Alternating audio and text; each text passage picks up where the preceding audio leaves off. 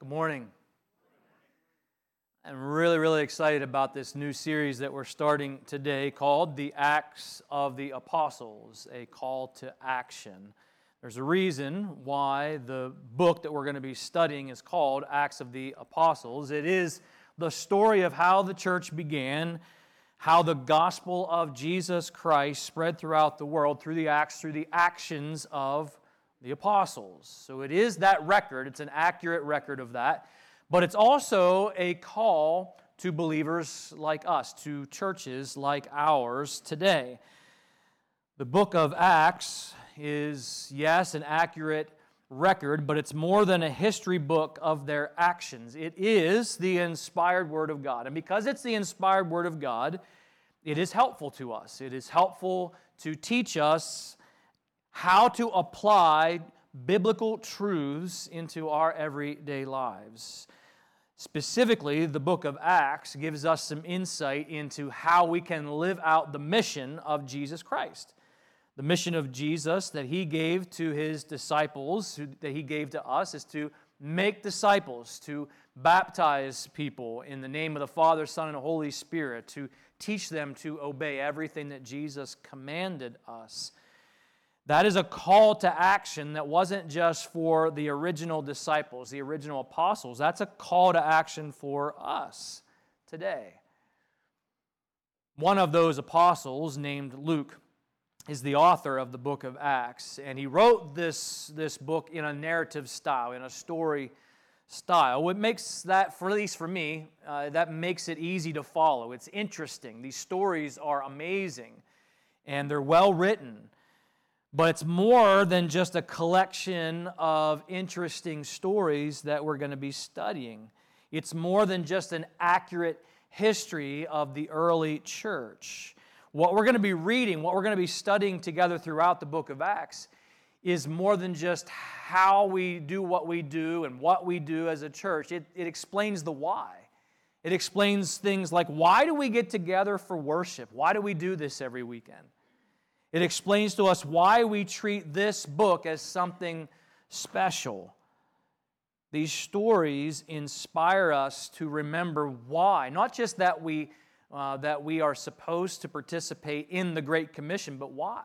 Why are we supposed to participate in sharing the gospel of Jesus Christ with all people? These stories remind us that living a Jesus centered life is not just a passive memorization of biblical knowledge. Uh, this, uh, these stories are going to inspire us to do hard things and to take risks and remind us why that's our calling, so that as many people as possible have the opportunity to hear and respond to the gospel of Jesus as possible. So that as many, as many people as God uh, calls, their lives can be transformed by the gospel. So I'm really, really excited about the series. I'm going to ask you if you would join me in Acts chapter 1. Open your Bibles. You can use the notes page if that is helpful to you. Acts chapter 1, while you're finding it, let me just take a moment and ask God to help us this morning. Lord, I thank you that we have this facility, that we are able to stay dry this morning, and, and that we can sit in comfortable seats together. And, and we just thank you that uh, we have this freedom to gather around your word, that we can come and worship you freely this morning. Lord, I thank you for what you're going to accomplish throughout this series. We want to give you the glory right up front. And we're asking that you would help us to be engaged mentally, spiritually this morning with you, so that the things that we hear, the things that we read, the things that we learn would be more than just uh, an exercise of, of hearing words and, and learning some facts and Uh, it really would be a desire that we have to apply these truths to our everyday lives, a desire to surrender our whole selves to you. And we'll thank you for that in Jesus' name. Amen. So, the book of Acts begins with the story of how the church began. And that's good for us to know, it's good for us to understand that history. But the call to action that I think jumps out of these first two chapters is a call to together. A call to together. The, the, the word together means, uh, describes a group that gathers. It, it, it's defined by those who have a connection, those who have a relationship and are unified in some agreement, unified in some purpose, unified in some action. Together is a vivid picture that I think is, is painted throughout the first couple chapters, and it's a repeated phrase that we see in the story. So, Acts chapter 1 uh, records the events that happen after Jesus dies on the cross, after he rises from the dead. And then it also tells us in here that for 40 days he spent with the disciples and some others. He spent those 40 days uh, proving that he was alive and teaching them about the kingdom of God. But I want you to jump in to verse 6 with me and notice this, this word that continues to get repeated throughout these first two chapters. So when they met together, they were asking him this question Lord, are you at this time going to restore the kingdom of heaven? And he answers them uh, that uh, it's not for you to know the times, the dates the Father has set by his own authority. But then he tells him, You will receive power. When the Holy Spirit comes on you, you will be my witnesses in Jerusalem, in all of Judea and Samaria, and to the ends of the earth. So he reaffirms uh, this, this mission that we have to share the gospel, the kingdom of God. And then if you look down at verse 14 and 15, Again, this says they all joined together. And what were they doing? Well, they were constantly in prayer. And it uh, mentions different ones that were together. And, and one of the things they did together was they studied the Word. They, they came to this conclusion that they needed to replace Judas. And why did they come to that conclusion?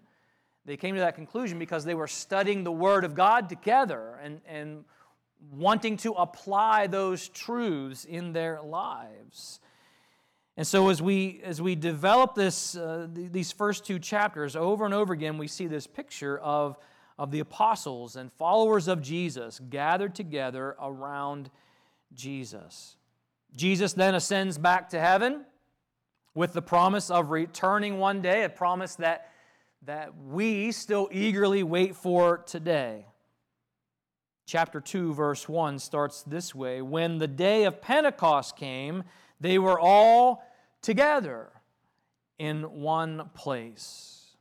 Now, I'm going to pause there for just a moment because if the story is new to you, if you are new in your faith, uh, new to, to the Bible, you might, might not know what Pentecost is. So we'll just take a moment and explain that. Pentecost was, was originally a Jewish feast, it was a celebration of the wheat harvest. And so there were just tons of people in Jerusalem celebrating Pentecost, celebrating this wheat harvest from all over. Uh, Jewish people, converts to Judaism from all over the place. The, the city was full of people who were celebrating. And that's, that's the time period in which, that's the particular day in which this took place. But, but they were together. I want to read what happened.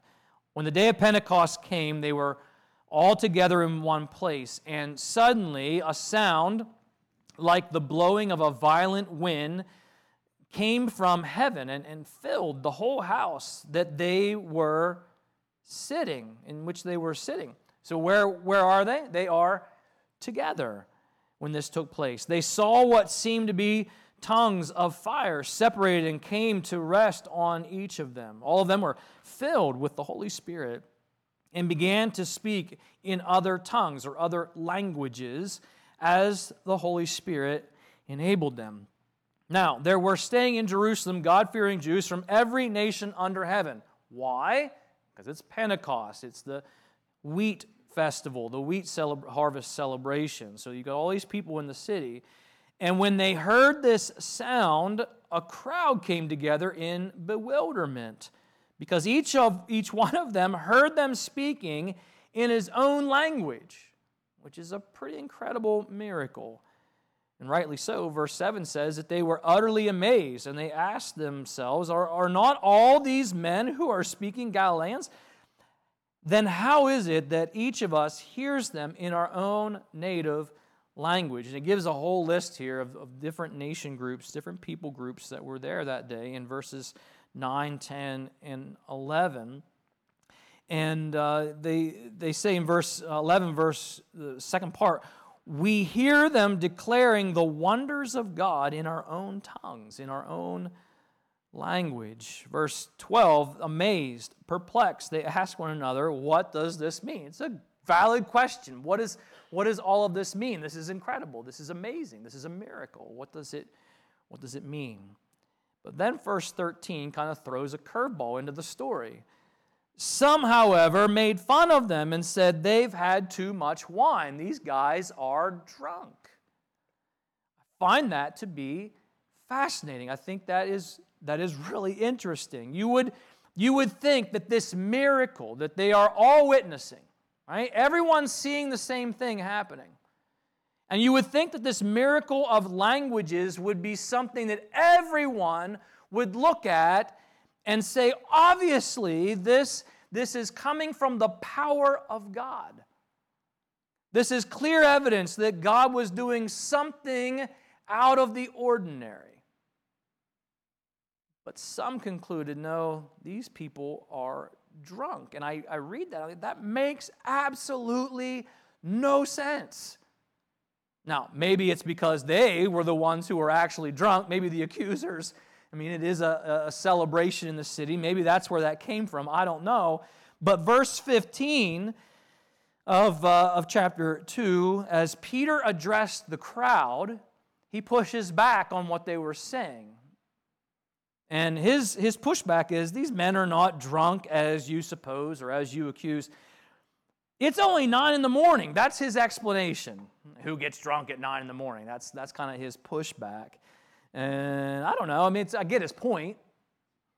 But I think there's a better pushback. If, if, uh, if it would have been me in that moment, I, I think I would have pushed back this way, saying, how, how is it possible? How does getting drunk give you the ability to speak a language that you didn't learn how to speak?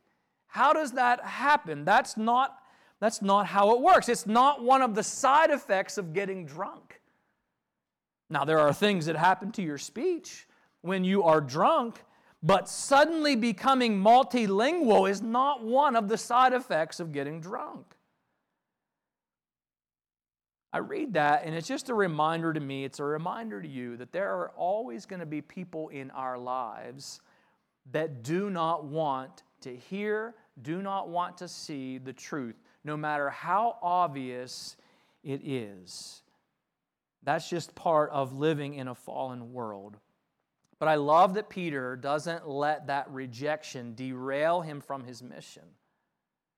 Peter gives this incredible gospel sermon throughout the rest of this chapter about the death and the resurrection of Jesus Christ. And then at the end of that sermon, he calls the crowd to repentance to repent of their sin, to trust Jesus Christ as their forgiver of sin, to get baptized in the name of Jesus.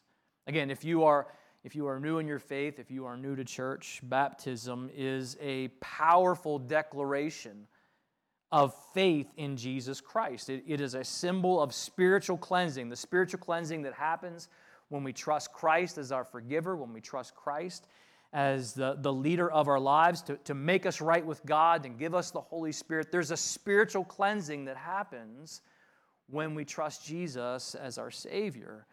And, and baptism is a visible symbol of, of what has taken place spiritually for us. It's also an act of obedience to Jesus Christ. Jesus gives this mission to go make disciples of all nations, baptizing them in the name of the Father, Son, and Holy Spirit, and teach them to obey everything that I have commanded you. And so when we get baptized, it is an act of obedience to Jesus. A few weeks ago, we had a baptism service at the Martinsburg pool, and over 20 people got baptized that evening. They were obedient to Jesus in getting baptized. They, they publicly declared their faith in, in Jesus as their Lord, as their Savior, and it was incredible. It was a wonderful experience together.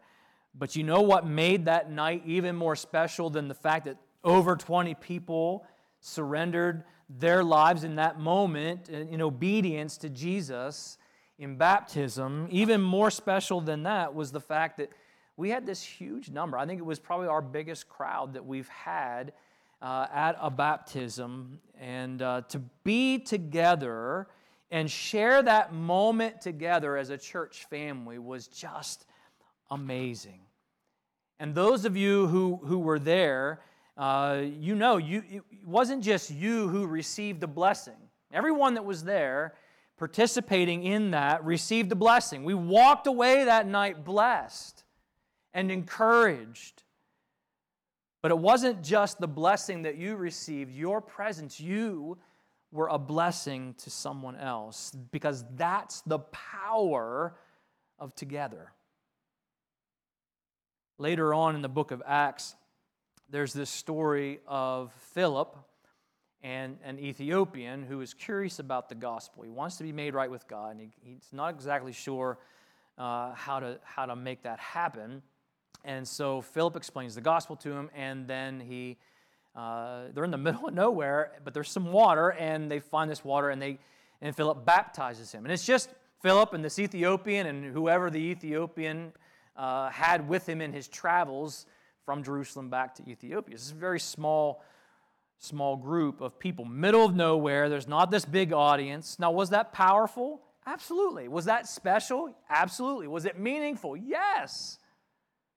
But I want you to imagine the excitement. I want you to imagine the amount of praise that was experienced in verse 41. So, with verse 40, with many other words, uh, Peter warns them, he pleads with them, save yourselves from this corrupt generation. Those who accepted his message, the message of the gospel of Jesus, they were baptized. And about 3 thousand were added to their number that day. If you can even imagine what that day, what that what those moments, what those times in baptism must have been like together. They experienced that together. So, chapters one and two, it's, it's just this incredible story. You've got these tongues of fire flying around, you have miraculous language speaking abilities, thousands of people getting baptized and committing to live Jesus centered lives. This was the day that the Holy Spirit began to indwell and empower every believer. This was the day that the Holy Spirit began to spiritually baptize believers into the family of God that we now call the church. Salvation from sin and hell is an individual decision to repent of sin, to trust Jesus and, and his sacrifice on the cross and his resurrection from the grave, to make us right with God, to give us the gift of the Holy Spirit, to live in us as our guide, our comforter, our, our spiritual strength, uh, to, to help us endure the hardships of life. He's the one, the Holy Spirit's the one who transforms us from the inside out. So salvation is this individual decision to trust Jesus. Discipleship, also, an individual decision that, that we all have to make to surrender our whole selves to, to the lordship, the leadership of Jesus Christ, to choose to follow him every day. So there are individual choices and decisions that, uh, that we have to make in, in trusting Jesus as our Savior and following Him every day. But I want you to notice the results of thousands of individual decisions to do that. What does it result in? Verse 42 They, right, they all had, every one of those people had to make a decision to, to trust Christ, to follow Christ. But it resulted in this they devoted themselves to the apostles' teaching and to the fellowship, to the breaking of bread and, and to prayer. Everyone was filled with awe, and many wonders and miraculous signs were done by the apostles. Uh, those signs and wonders are, are validating the truth of the gospel of Jesus Christ. All the believers were, here's the word again, together They had everything in common, selling their possessions and goods they gave to anyone as he had need. Every day they continued to meet together in the temple courts. They, they broke bread in their homes. They ate together. Do you see the word, how many times it gets repeated? With glad, sincere, heart, sincere hearts, praising God, enjoying the favor of all the people. And the Lord added to their number daily those who were being saved. In the first chapter, we see that their number was at first there in chapter 1, about 120 of them. And then it grows into the thousands, which is amazing. But even as this, this group of, of believers grows ex, uh, exponentially, they continued to be committed to together. This day of Pentecost has been called the birth of the church. But I think we need to take a moment and discuss what that means. When we call it the birth of the church, so you have the, this, this incredible sermon that Peter does, thousands of people getting baptized. Well, what was the next thing that takes place? Did they get together and have a building project meeting? Nowadays, we have churches that have uh, you know, signs or plaques, and they, uh, they say first church of, and then whatever, right? Are they all lying? Is it all false advertising? Are these buildings not really the first church of whatever? I think a lot of you were uh, here when we did our series through the seven churches that were addressed in a letter that the Apostle John wrote. And that letter we call Revelation was sent to churches throughout ancient cities in present day Turkey. And I think that when we were going through those seven churches, some of you, I think, may have expected pictures like this.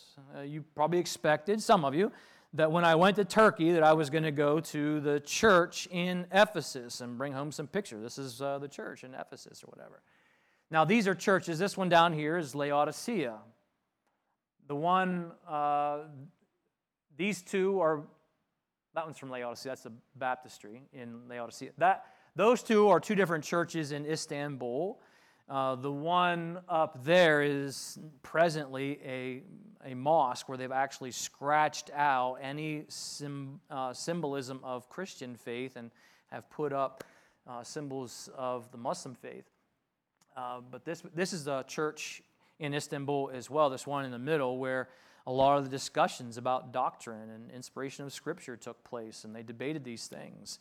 Uh, so these are, these are important historic buildings, but these weren't built until the 300s. These weren't, these weren't the church buildings that the early church, the people that we are reading about in this chapter, that's not where they met. They didn't build those those churches. The early church, the people that we're reading about today, they, they met in homes of wealthy homeowners. So if the church is not uh, a, a building, what is the church? Jesus talked about his church in Matthew 18 as a community uh, who, who holds each other accountable. Jesus said the gates of hell would not overcome his church. And in both cases, Jesus said those things before there were any church buildings. So if the church is not a building, then what is it? The original Greek word that we translate into the English word church, the Greek word is ecclesia. And it means, ecclesia means a gathering. It means an assembly. And at the time that this New Testament was written, you could have used that Greek word ecclesia to talk about any gathering, any assembly of people. Uh, you could have used it to talk about a political rally. You could have used the word ecclesia to talk about a football game. Any type of gathering that was called together for some purpose, that was the word ecclesia. And the New Testament writers are using the word ecclesia to describe a gathering, to describe an assembly of not Penn State fans, not political uh, rally goers, but rather of Jesus followers. A church is a gathering, an assembly around Jesus. The word church, because of that definition, the word church means together. Together with other believers gathered around Jesus. The church is not defined by the building that believers gather in. I had the, the privilege to, to worship with churches, with believers in places like Haiti and Nigeria and Cameroon. And to be honest, their buildings, they're really not much more than poorly crafted uh, picnic pavilions. They're, they're, they're nothing uh, ornate or, or uh, fancy about them. They're functional. They're not comfortable. They don't have climate control. Um, but those churches are amazing. Those, those gathering of believers are incredible. They're gathered because they love Jesus and they want to worship Jesus. And it's amazing. Their churches are not defined by their buildings, they are defined by the fact that they are gathered together around Jesus. Now, we are very, very thankful to God for the, for the new building that He is providing for us. And believe me, uh, more than anybody, when, when we get to the end of all of this, you know, I know everyone's excited, everyone wants, but I'm telling you, but when we get to the end of it, nobody uh, is going to have a heart more filled with gratitude and thankfulness than the staff uh, here that uh, sees this every day and is in, in deep in the weeds every day. We're excited. We, we want to see this, uh, this thing completed. And when we get to the end of it, it's the, there's, only, there's only one who will receive praise. There's only one that we will look to and say, God, you did this. Uh, because you know, it's, it's taken a while and there's been challenges and, and uh, there's been headaches and all of that. And so we'll get to the end and we'll say, God, you did it, thank you. And we will be thankful. We'll be thankful because, you know, when everything is on one floor, that's going to make life so much easier for so many people, especially those that, that uh, have physical limitations. It's going to make life a lot easier. It's going to make gathering together so much easier for so many people. Uh, when we have the new children's space, having that safe, exciting environment for kids. And, and uh, we're planning on adding uh, intentional space that will be just designated for kids who have special needs. Uh, no, as far as I know, there aren't other churches that have thought that through and are actually making spaces. So we'll, we'll, we'll be able to offer something to families uh, so they can come and worship and gather and know that their children will have a wonderful experience. Having more room to sit, having more space for cars, uh, means that our gathering can continue to grow if God chooses to do that, to have a bigger impact in the community. And all of those things are good. They are wonderful, and we praise God for all of it. But I don't want us at any point along this process to forget who we are. We cannot forget why we gather together. Whether it's in this room or on the other side of that wall, the why doesn't change. We gather together week after week around Jesus because He is our King. He's our Savior, our Redeemer, our Creator. He's our solid rock. He is our life anchor. He's, he's our shepherd, our, our Lord, our mediator with the Father. He's, he's our source of life, our source of truth. He's our Prince of Peace. He's our everything. The call of every believer is to together, and the church is the gathering together around Jesus that we are called to. During the, the pandemic, there was this commercial on the radio about social distancing. That was fun, right? Social distancing was fun. And in this commercial, there's this tagline.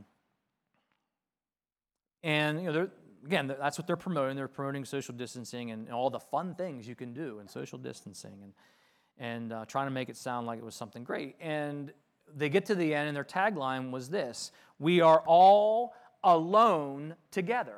That's what they said in the commercial. We are all alone together. Now, if the person who wrote out the script for that commercial was in the room or listening online, I am going to just apologize in advance because I'm about to offend you. That is the stupidest thing I've ever heard. If we were living in the South, I, I would say, oh, bless your heart, you tried. I mean, you cannot be alone together.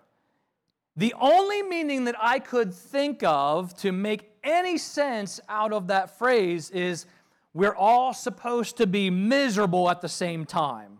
Like, I, that's the only thing I could think of. Because even if you're talking about uh, people who are sitting in the same room, I've seen this. You've got people sitting in the same room. They're technically together, but they're all doing this, staring at their phones. They're not engaging with one another. Okay, but that's not what the commercial was talking about because they were trying to keep us uh, apart. It makes no sense. Some of you uh, may be new in your faith, maybe new to church, and maybe you've never heard the phrase, be the church. Most of us probably have, right? You've heard the phrase, or maybe you've seen it on shirts or bumper stickers, be the church. I think originally that phrase, when it first kind of got popularity, meant don't just do religious activity on Sunday morning, be a follower of Christ every day Live a Jesus centered life every day, everywhere you go. And that's a really good challenge, which makes a lot of sense. But I think somewhere along the way, and for me at least, it became very apparent during, during the pandemic that the phrase be the church, for some, it took on this, I think, unintended, but for sure unbiblical meaning. Somewhere along the way, the phrase be the church was being used in a way to say this we don't need to gather with other believers. We just need to love Jesus. We just need to worship Jesus in our homes, worship Jesus in our car, be nice to people, spread the love of Jesus wherever we are. That's how we can be the church. And it sounds somewhat reasonable, I suppose. The church is, in fact, made up of Jesus followers, and Jesus followers are supposed to love Jesus every day and, and spread the love of Christ everywhere that we go. Not just on Sunday, not just when we gather in a special building. That is all, that is all true. But here's the problem. If the word church means gathering of Jesus followers, which it literally means, then to say we don't need to gather with other believers to be the church is saying we can be we can be the gathering of Jesus followers without gathering with other Jesus followers. We can gather together all alone. We can be alone together. It's it's silly. Now, discipleship, that's different. Discipleship is learning how to live a Jesus centered life, it's learning how to share the gospel with others. And uh, it's something that, that every one of us, if you have been baptized by the Holy Spirit into the family of God through faith in Jesus Christ as your forgiver, as your Savior, as your Lord, yes, those are things that individually we need to be doing every day. It is essential to our, to our spiritual health and growth as a believer. But a huge part of what it means to be a disciple of Jesus Christ is in fact accomplished by being together. When we read through the New Testament, there's, there's spiritual gifts that the Holy Spirit has given to you as a believer in Christ, has given to me. And we are expected to use those spiritual gifts to minister to each other when we are together. There are just certain things that we cannot accomplish that we are called by God to accomplish if, if, we're, if we're not together. Being together with the gathering, with the assembly, with the ecclesia of Jesus' followers, that's what we're called to. We are called to together. And if you go back to uh, those verses in 42 through 47, you can see very clearly the early church was all about together. Verse 44, it's repeated over and over again. All the believers were together. What were they doing? They met for worship together. They, they took care of each other. They, they were part of each other's lives. They did life together. One verse says they devoted, they were devoted to learning from the apostles' teaching. Now, how do you think they did that? I can tell you it wasn't, you know, a one-on-one tutor situation that they did at the coffee shop. It wasn't an online experience. They did that together. Fellowship. There's a, there's a no brainer, right? Fellowship. Now, I'll say this private worship is really, really important. We all, as followers of Christ, should have private worship throughout the week, spending time alone with God in prayer and the study of His Word. That's discipleship. We should all be doing that. Family worship is wonderful, it is beautiful having family devotions and praying together with your spouse or with your children, singing songs loudly to God in the car. These, these are all wonderful expressions of worship. But fellowship, that's something we do together. There's no such thing as private fellowship. Breaking of bread, these meals, communion, prayer, these are all things that they did together. Is the horse dead? Like, I've been beating the horse for 20 minutes now. Did you get it? The book of Acts is more than a history book, it's a call to action. And the first call to action that I see that jumps out in these first two chapters is this call to together. If you don't yet have a personal relationship with Jesus and you're tired of feeling lonely, you're tired of walking through life feeling lost, Jesus is inviting you to a life of together with Him. And I'm not saying it's a problem free life. Every Christian in the room uh, knows uh, that just because we're a follower of Jesus and, and, and we've trusted Christ with our, with our souls, uh, that doesn't eliminate problems from our lives. We have challenges like everybody else, and we're imperfect people like everybody else. But a life with spiritual strength, a life to have all the spiritual power that you need to faith, face life challenges, that's what Jesus offers when we when we do life together with Him. The joys of life are sweeter when we experience them with Jesus. The lows of life are never hopeless when we walk through them with Jesus. But the only way to experience eternal life after death and this abundant life that Jesus is offering to us now, the only way to experience that is to ask Jesus by faith to forgive you of sin, to make you right with God, to, to come into your life and be the leader of your life. And that is a prayer of faith that He will answer.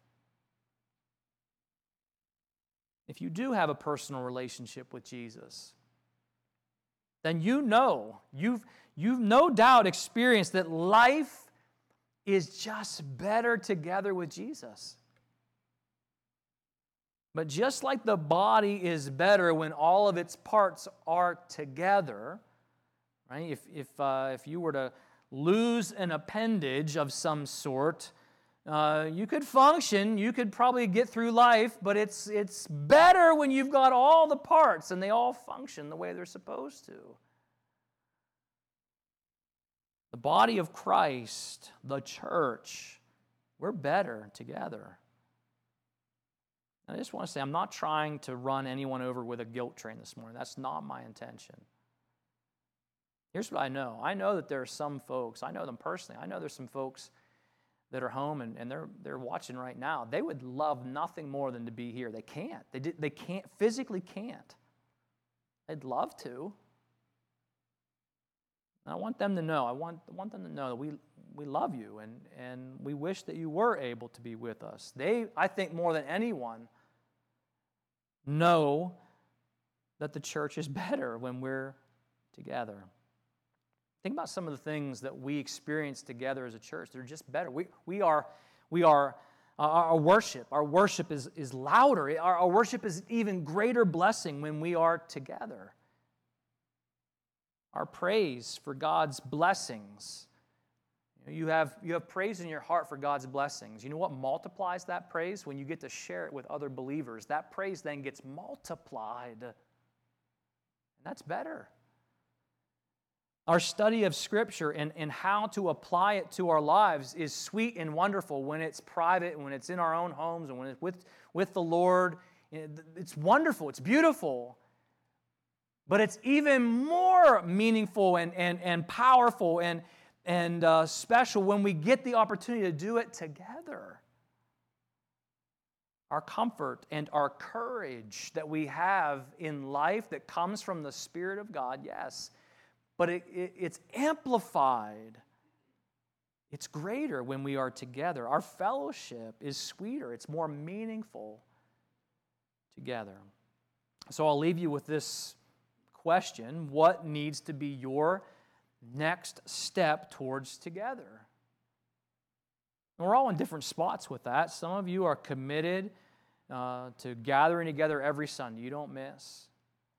Um, some of you are, are committed to gathering in small groups, and that's important to you. You've made that commitment. You're blessed by that. So we're maybe in different places with some of that. And maybe for some, that next step needs to be a greater commitment to Sunday worship or a, a, to be part of a grace group or a youth group or kids' ministry. Just remember that our local church is a gathering of Jesus followers. That's who we gather together around. We're just better when we're together. That's the call to action of the church a call to together.